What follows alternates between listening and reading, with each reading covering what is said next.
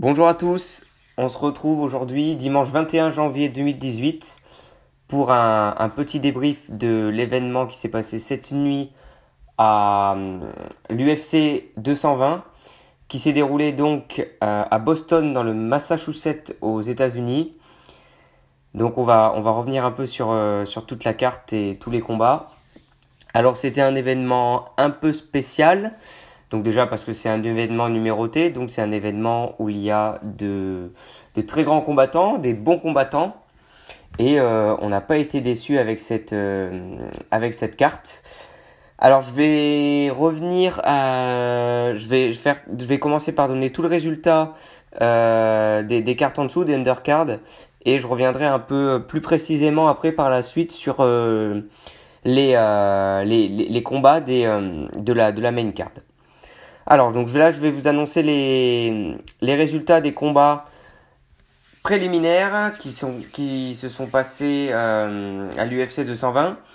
Alors, notre premier combat, c'était un combat des lightweights, donc c'était un combat des poids légers qui euh, faisait face. Donc, ça, tout ça, c'est des combattants qui sont pas encore très connus hein, par l'organisation. S'ils combattent sur, euh, sur les undercards, c'est qu'ils sont pas encore très connus. Alors ce combat c'était un, un combat des poids légers contre Islam Makachev qui euh, a combattu contre Gleison Thibault. Et donc c'est euh, Islam Makachev qui remporte le combat par un KO au premier, au premier round à 57 secondes. Ensuite on avait un combat des, des featherweight qui sont les poids paille si, si, je me, si je ne me trompe pas sur la traduction, parce que je me trompe assez souvent, je vais vérifier directement. Featherweight qui sont les poids plumes, donc Featherweight les poids plumes, qui opposaient Enrique Barsola contre Matt BCT. Et donc c'est euh, Enrique Barsola qui a remporté la, la victoire par décision, par décision unanime. Ensuite, on avait un combat euh, toujours des featherweight, donc des poids plumes, qui opposait Julio Ars contre Dan Ige et c'est donc Julio Ars qui remporte la victoire par décision unanime.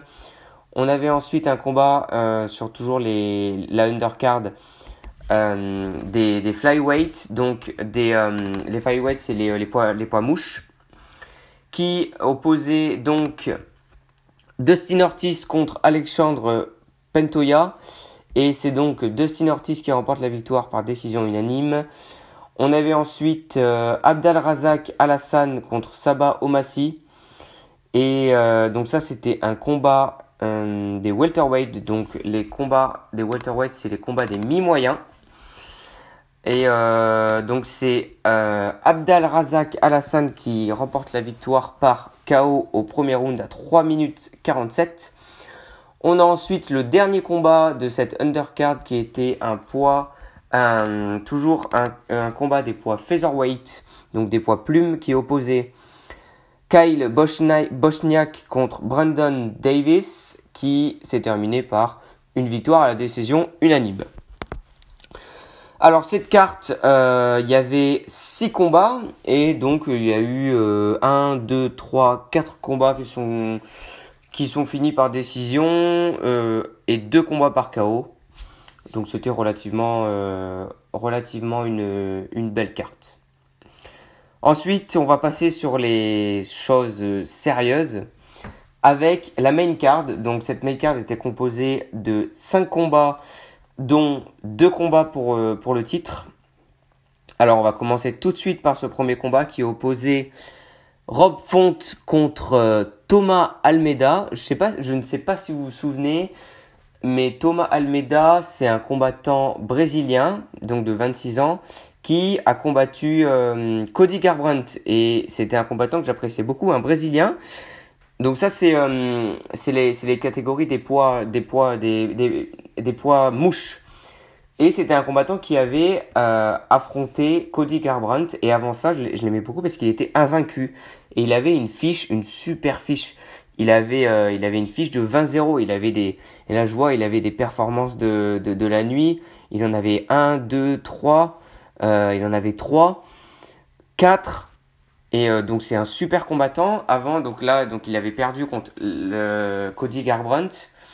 Et là, donc ce soir, il combattait contre, contre, contre Rob Font, qui vient lui des États-Unis, qui est un combattant assez jeune aussi, qui est à l'UFC quand même depuis 2014.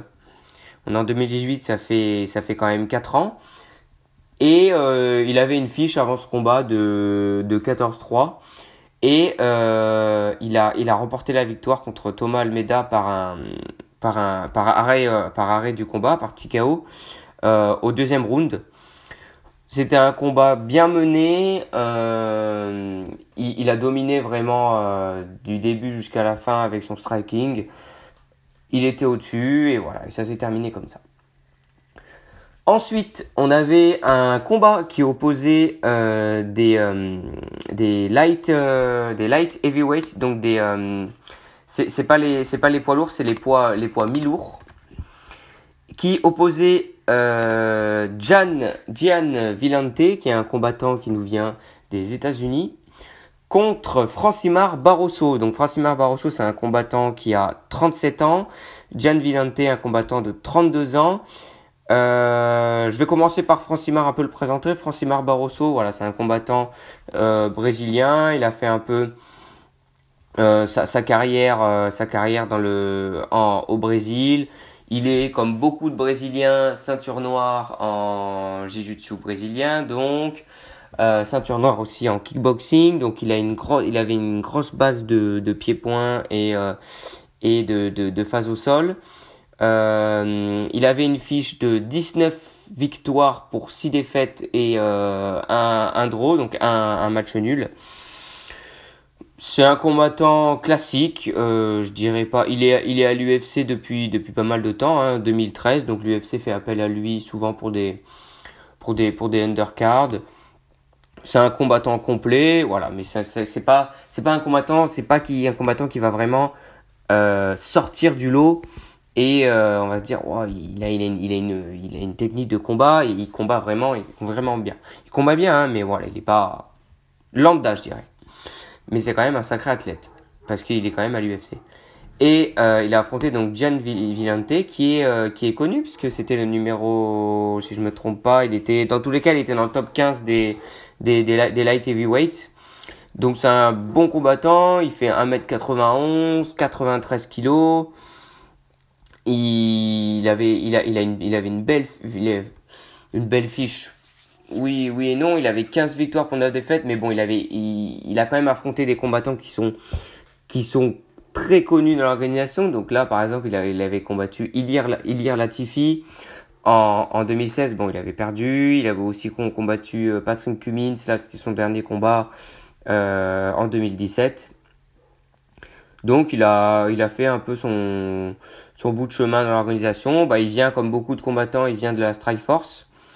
Et, euh, et il a été ensuite euh, admis dans, à l'UFC en 2013. Donc c'était un combat qui s'est fini euh, à la décision.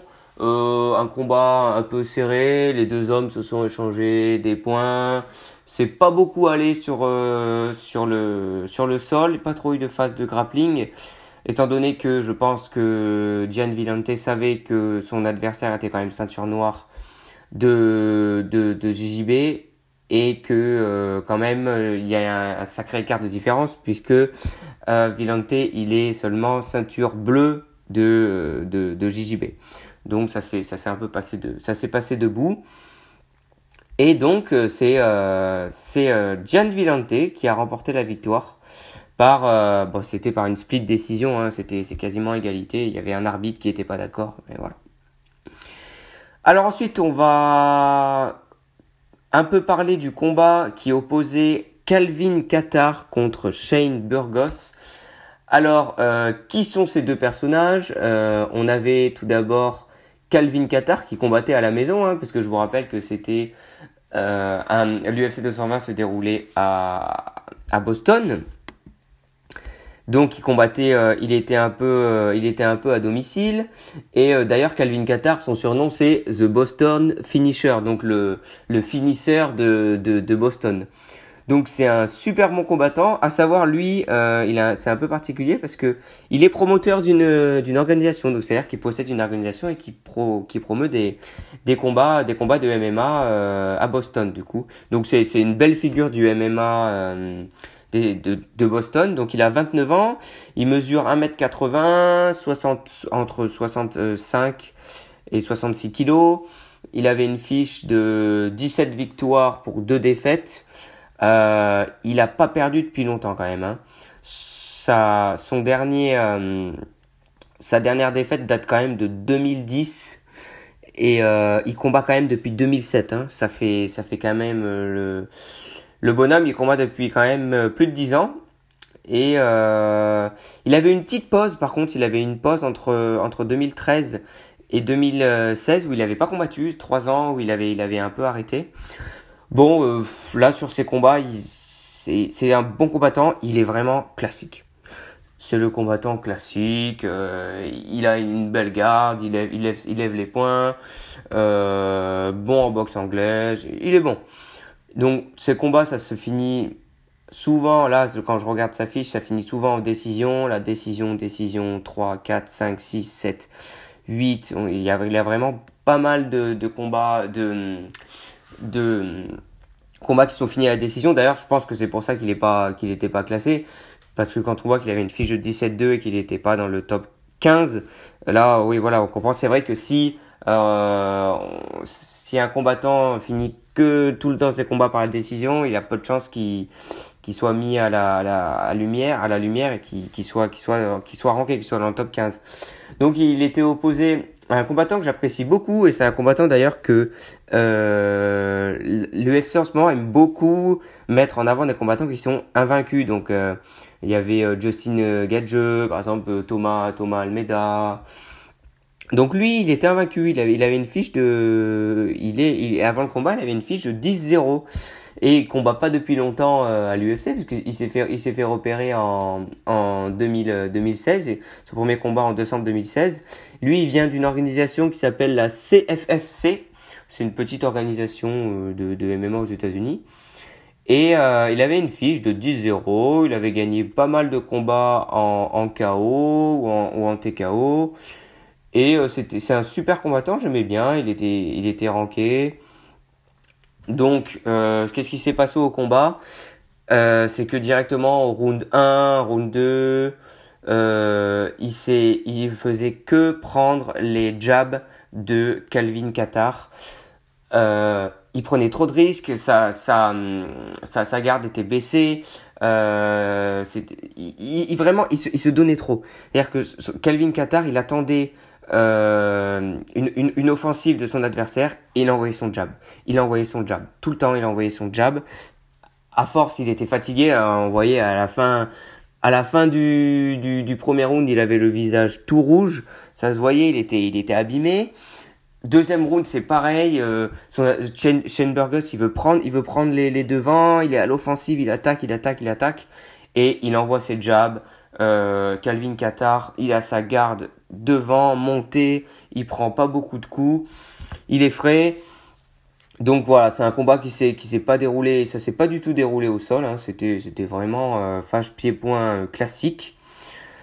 Euh, et euh, là au troisième round, à force de se prendre des jabs, bah, il est tombé parce que Shane Burgos envoie envoie un coup et là Calvin Gattard l'évite, il met un uppercut il le sonne, euh, il trébuche un peu, il lui met un deuxième uppercut, il tombe et euh, bah, il le finit au sol quoi. Il était fatigué. D'ailleurs, il y a eu une petite polémique parce que peut-être que, que l'arbitre a pas arrêté le, le, combat assez tôt. C'est-à-dire que vraiment au premier uppercut, euh, on voit, il, il s'affaisse un peu vers, vers le bas, euh, tout son corps euh, lâche prise. Enfin, il était, il était vraiment déjà, il était mort, il s'est pris cet uppercut, il était terminé. voilà, le combat s'est terminé comme ça. Donc voilà, c'était un peu. Moi, je pensais que Shane Burgos allait, allait garder sa fiche euh, d'invaincu. J'aimais bien ce combattant, mais bon, voilà. Euh, le combattant de Boston, Calvin Qatar, a su faire la différence et a remporté le combat. Donc là, on attaque le, lourd. On attaque euh, le combat pour la, la, ceinture des, des mi-lourds qui opposait Daniel Cormier contre le francophone et suisse Volkan Ozdemir. Volkan Ozdemir, c'est vraiment un combattant impressionnant. Euh, franchement, ce gars, bah, je l'aime bien déjà parce que forcément, bah, il est francophone et que euh, il est il est monté euh, à l'UFC, mais en une poignée, mais en une année, il est monté là, il était déjà il avait déjà un combat pour le titre alors que il avait fait son premier combat à l'UFC le 4 février 2017. Et à savoir, donc petite anecdote, c'est qu'il est rentré à l'UFC alors qu'il devait pas du tout rentrer à l'UFC parce que euh, il, a fait son premier combat contre contre Ovin Sempre et euh, son le, combat à la base n'était pas contre Volkan parce que donc euh, l'adversaire de, de Ovin Sempre a été forfait et ils ont appelé euh, ils ont appelé euh, Volkan Ozdemir qui à cette époque-là faisait un carnage. Euh, il était il était au Bellator. Il a fait il a fait un carnage. Et euh, donc ils lui ont fait signer un contrat. Et voilà, il est rentré à l'UFC comme ça, Volkanos Demir, il a fait son combat, il a, il a gagné son premier combat par décision contre quand même Ovins Saint-Pro, il était dans, dans, le top 10, hein, il devait être top 8, euh, euh, donc c'est pas personne. Il a remporté son combat. Après, on lui boucle un nouveau combat contre, contre Misha Sirkonov, donc c'est un, un montant, un, mec euh, super, un mec super bon dans la catégorie mi-lourd. Il le met KO au premier round. Alors là, personne comprend. Et euh, le 29 juillet, donc cet été 2017, il affronte Jimmy Manoa. Donc ça, Jimmy Manoa, personne voulait l'affronter. C'était, c'est, c'est un mec hyper fort. Euh, il est complet, il fait peur, il est physiquement impressionnant. Il le met KO en 42 secondes. Alors personne n'a compris. Alors forcément, ça l'a propulsé. Et il affronte, bah, le champion euh, Daniel Cormier, euh, le, lutteur olympique, euh, le, le, personnage qu'on ne présente plus. Daniel Cormier, c'est c'est une figure de l'UFC. Il présente beaucoup d'émissions à l'UFC. Il est commentateur pour l'UFC, lutteur olympique, entraîneur de l'équipe olympique des États-Unis. Voilà, donc c'est un monstre. Il a décimé toute la catégorie, hein, sa catégorie, à savoir que il, il, il, a décimé toute la catégorie. Il a il a gagné contre Frank Mir, contre Roy Nelson, contre Dan Anderson, contre Anthony Johnson, Alexander Gustafsson, Anderson Silva. Il les a tous fait. Il les a vraiment tous fait. Après, voilà, sa bête noire, ça reste quand même John Jones, qui c'est ses deux seules défaites contre John Jones. Donc voilà, c'était ce, combat-là. Et euh, premier, round, euh, on voit que Volcan, il a les points très lourds. Hein, il est capable. Il s'appelle pas No Time pour rien. No Time, ça veut dire pas le temps parce qu'il met souvent un KO au premier round. Il a les points lourds quand il en met une. Euh, il est pas très très très très rapide, mais euh, quand il en met une, voilà, c'est dur d'encaisser. J'ai été un peu surpris là parce que je l'ai trouvé très lent sur ce sur ce combat. Euh, pas très très vif, mais bon, c'est, je sais pas pourquoi. Euh, et euh, donc là au premier round ça s'y change des coups et j'étais surpris vraiment euh, parce que euh, Daniel Cormier c'est, un lutteur à la base mais euh, en, en, anglaise il a été impressionnant mais il, il, mettait des, des jabs, des crochets, uppercuts à, à Volcan et, et ça arrivait dans la tête quoi. C'était, c'était précis. Volcan en a on a mis quelques, quelques-uns, mais on voit là que, que Daniel Cormier, il a une expérience, mais incroyable. C'est qu'il il, s'en prenait dans la tête, mais, mais jamais, même pas il vacillait. S'il y a peut-être un cours ou un où il a un peu vacillé, je pense qu'il avait un tout petit peu sonné. Mais bon, rien de grave, il s'est mis, euh, il s'est, il s'est mis, il était dans le combat, quoi. Enfin, il prenait des coups, mais non, ça, ça le faisait pas. Mais alors que, que Volcan, il a les points lourds, hein. Il est vraiment, même au niveau de, de ses jambes, c'est, il faut pas se prendre un coup, hein. Et on arrive au, premier round, donc voilà, c'est un peu c'est un peu égalité, je dirais.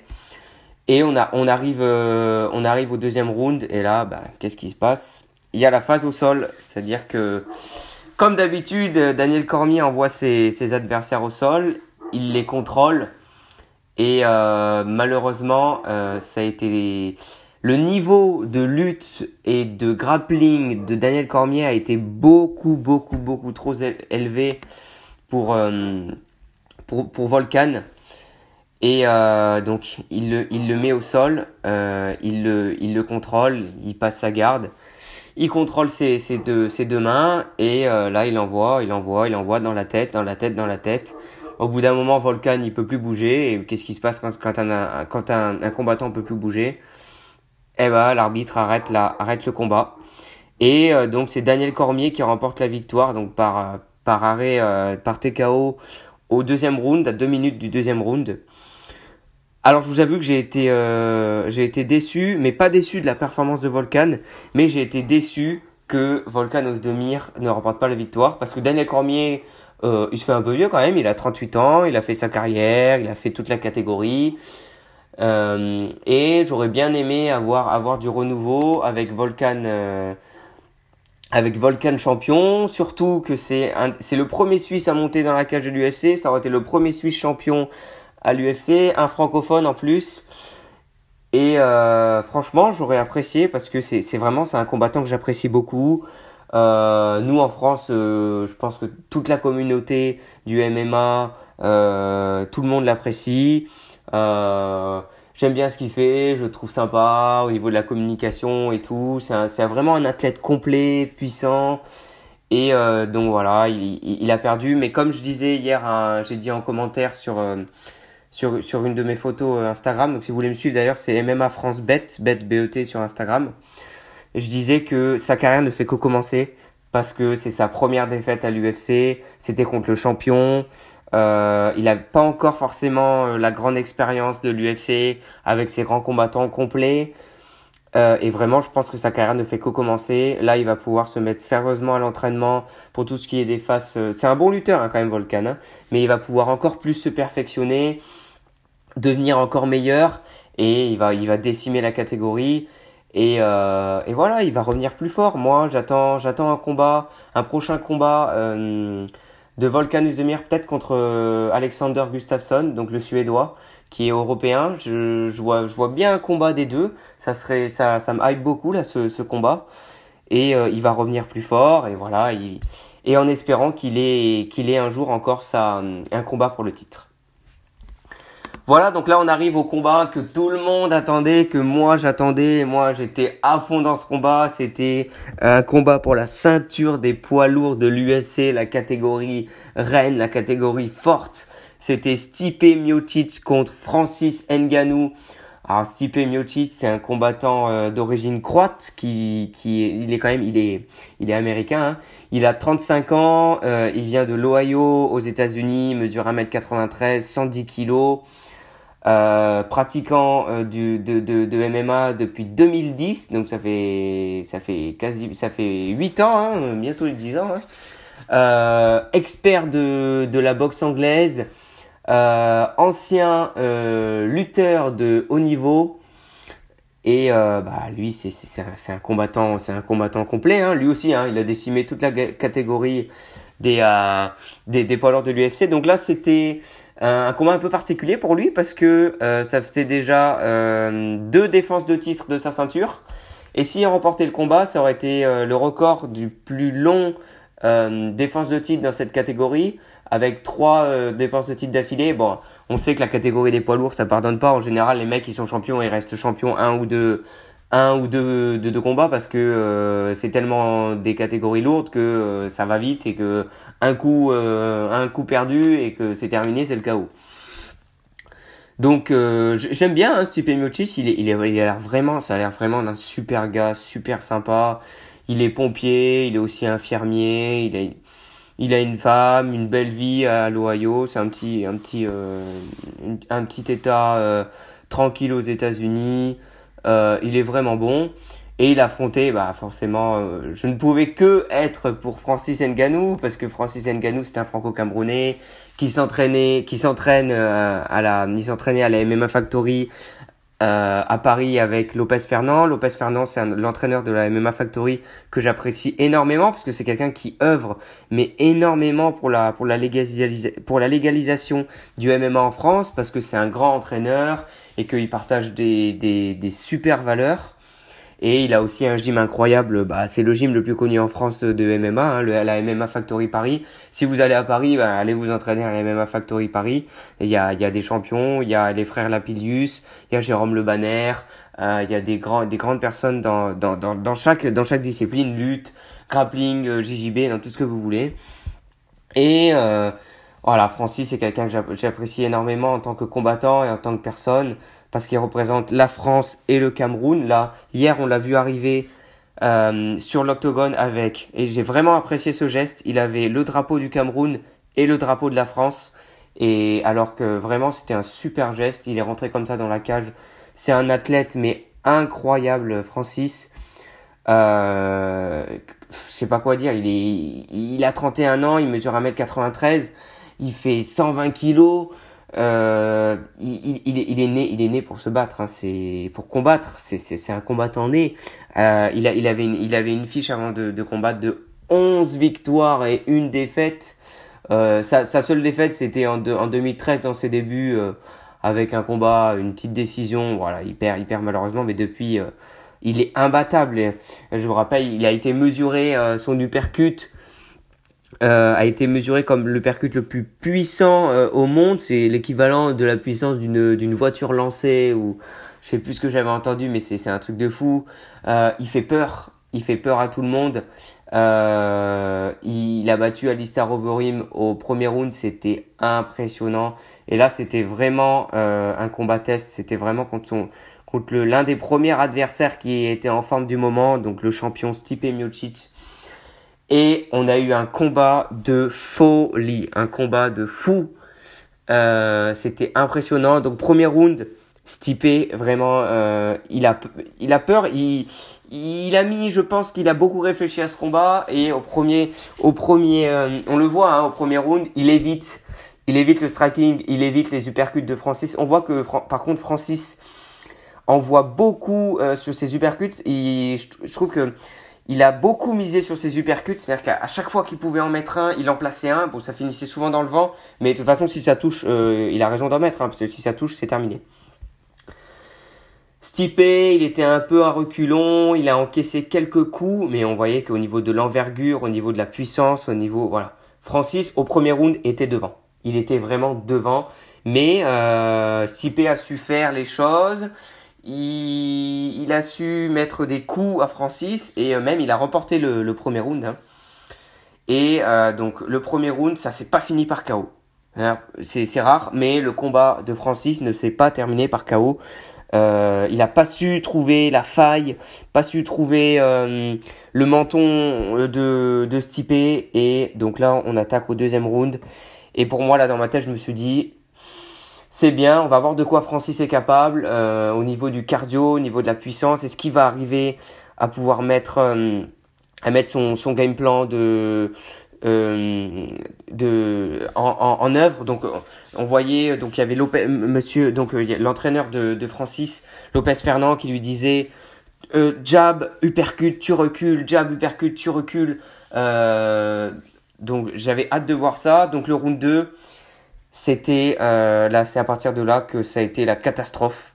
Ça a été la catastrophe puisque euh, Stipe a commencé à mettre son, son game plan en, en place et c'était de ne pas rester en face pied-point, c'était d'aller au sol, d'aller mise au sol, grappling, lutte et comment dire, c'est que je pense que hum, Francis n'était, il était préparé mais euh, ça l'a tellement fatigué, ça l'a fatigué, c'est-à-dire qu'au deuxième round, au troisième round, au quatrième round, au cinquième round, qu'est-ce qui se passait? C'est que au début du combat, Stipe prenait la jambe de Francis et il le menait au sol, il le menait au sol, il le menait contre la cage. Et Francis, mais on le voyait, mais il souffrait, il était au niveau du cardio, mais il était fatigué, mais, mais on le comprend parce que ça devait être mais tellement horrible de tout le temps être au sol avec quelqu'un de 110 kilos sur soi parce que bon euh, c'est un ancien lutteur de haut niveau Stipe il a, il a, il a un niveau de fou hein.